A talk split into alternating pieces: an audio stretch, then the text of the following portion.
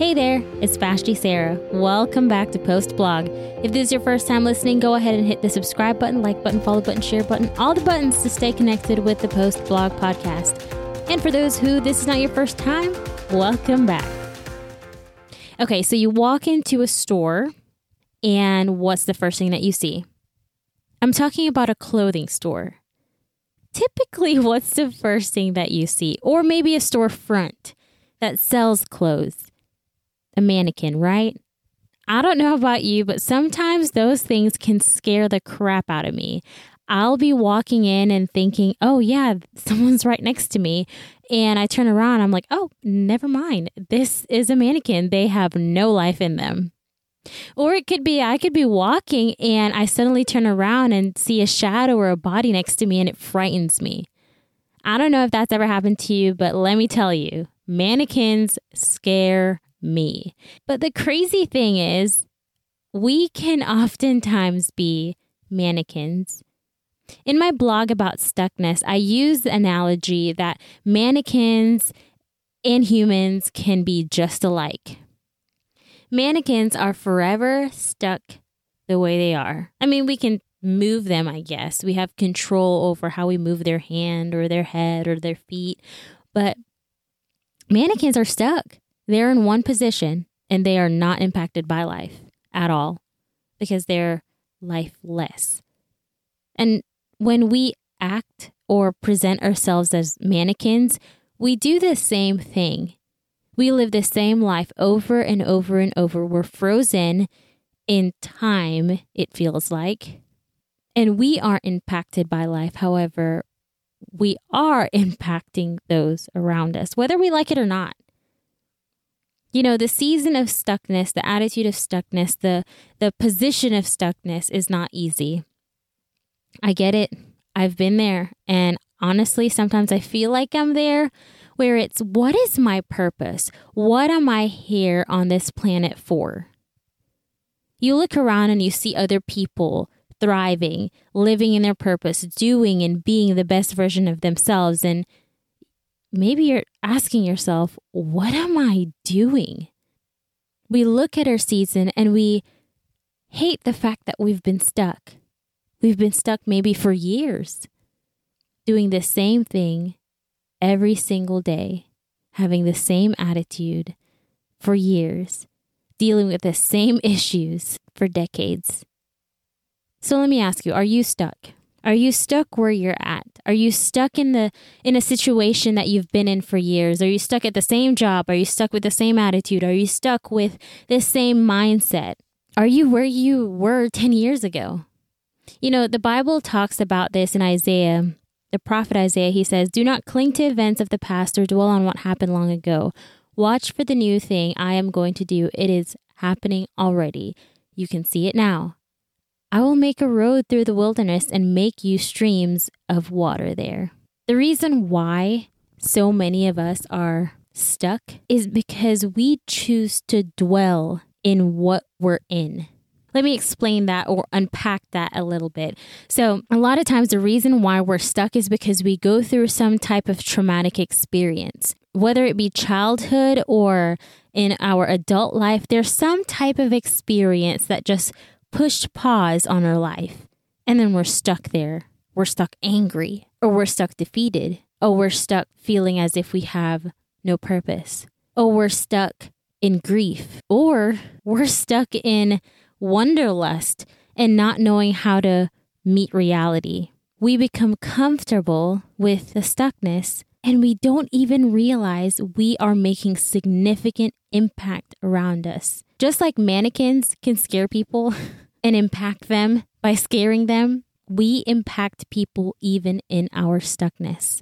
We either impact them by walking around moping, impact them by carrying anger and grief and just heaviness. We impact others around us by sticking with the same attitude, the same character, the same mindset for years on end. In Christian living, stuckness equates to purposeless living. We live the same life every single day. We tell ourselves we'll lose 10 pounds for 10 years, and we never do it. We tell ourselves we'll create healthy habits for 10 years, but yet we're still eating and living the same way we did year one that we decided we'd eat differently or live differently. We tell ourselves we'll seek out healing, we'll seek out forgiveness, we'll seek out restoration for 10 years, but we're still as angry as we were the year we were most impacted by our hurt or grief or pain, whatever it is. We tell ourselves we'll go after a dream,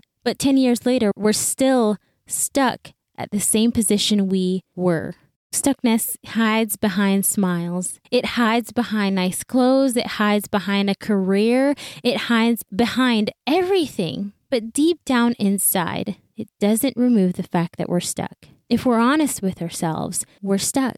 We don't know how to get out of the rut. We don't know how to move on. We don't know how to move forward. We don't know how to take the next step. We just don't know how to move.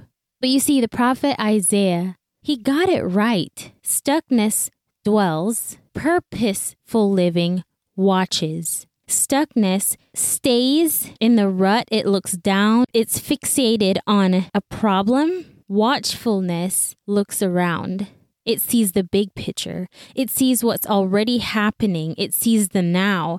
And it looks forward to a road that has streams. It looks forward to a road that has purpose. It looks forward to a future that is bright. Let me tell you, if no one's going to tell you, I'm going to tell you this.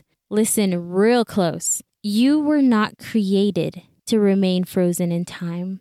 You were not created to relive your past every single day. You were not created to remain in a rut for years and decades on end. You were not created to only have a dream and not live that dream out. You were never designed to live the same year every single year. Purposeful living watches, it sees the big picture and it seizes it. Stuckness is satisfied with the problem and stuckness clings to it. Stuckness says, I'm okay with where I'm at. Even though I hate that I feel like I'm stuck, I'm okay being stuck. It's all right. I'll just stay here. I'll play it safe. I won't try to branch out for forgiveness. I won't try to branch out for a better character. I won't try to branch out to find healing and to restore the bitterness that I'm dealing with. I won't branch out and go after my dreams. That's what stuckness says. But purposeful living, purposeful living says, I will seize the moment. I will go after that thing. I will step out of that mannequin attitude and live truly live. And hey, I'm not going to sit here and pretend as if living a purposeful life is the easiest thing because it's not. It comes with its challenges. It comes with bringing up issues from the past. It comes with people saying, Oh, are you really going to go after your dream? It comes with people not believing in you. It comes with its own set of struggles. But can I tell you, it's so worth it because being stuck is living a life that is mundane and just effortless. But living a purposeful life, you find fulfillment, you walk in what God has called you to do, you impact those around you on a greater level, not for your glory, but for God's glory. So, if there's anything, anything you can take away from this short podcast today, it's you have a purpose. You have a purpose. If you've been stuck in a rut for the past year, or maybe five years, maybe 10 years, maybe some of y'all 50 years, you've just been stuck in a rut. You've lived the same life every year. You've lived the same trauma every single year. You've lived the same disappointments every single year.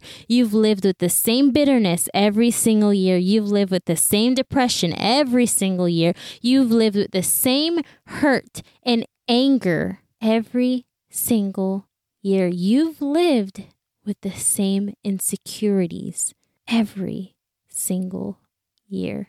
You've been stuck. You've been stuck in that mindset. You've been stuck with that heart. You've been stuck with that outlook. But can I tell you, you have purpose? You have purpose beyond the stuckness. You have purpose beyond that hole you've placed yourself in to protect you because it feels safe and it's what you've always known. You have purpose. What you do today, how you live today, is a portion of the history you're going to leave behind. What you do today whether it be the person you encounter at your job site, the words that you say, that's a part of history that you're leaving behind. Your history that someone else will relay, your history that someone else will give a narrative of. So, what history do you want people to tell? What version of history do you want people to remember of you? What story do you want people to relay about you? What's your history? Will it be stuckness or will it be purposeful living? A life that watches and sees beyond and seizes the moment. Friend, you have purpose. Don't believe that you were created and placed on this earth simply to live. You have purpose. That's it for today, guys. Thank you for joining me on Post Blog. Don't forget to hit the subscribe button, like button, follow button, share button, all the buttons to stay connected with the Post Blog podcast. Same time, same place next week. I love y'all. But remember, God loves you most.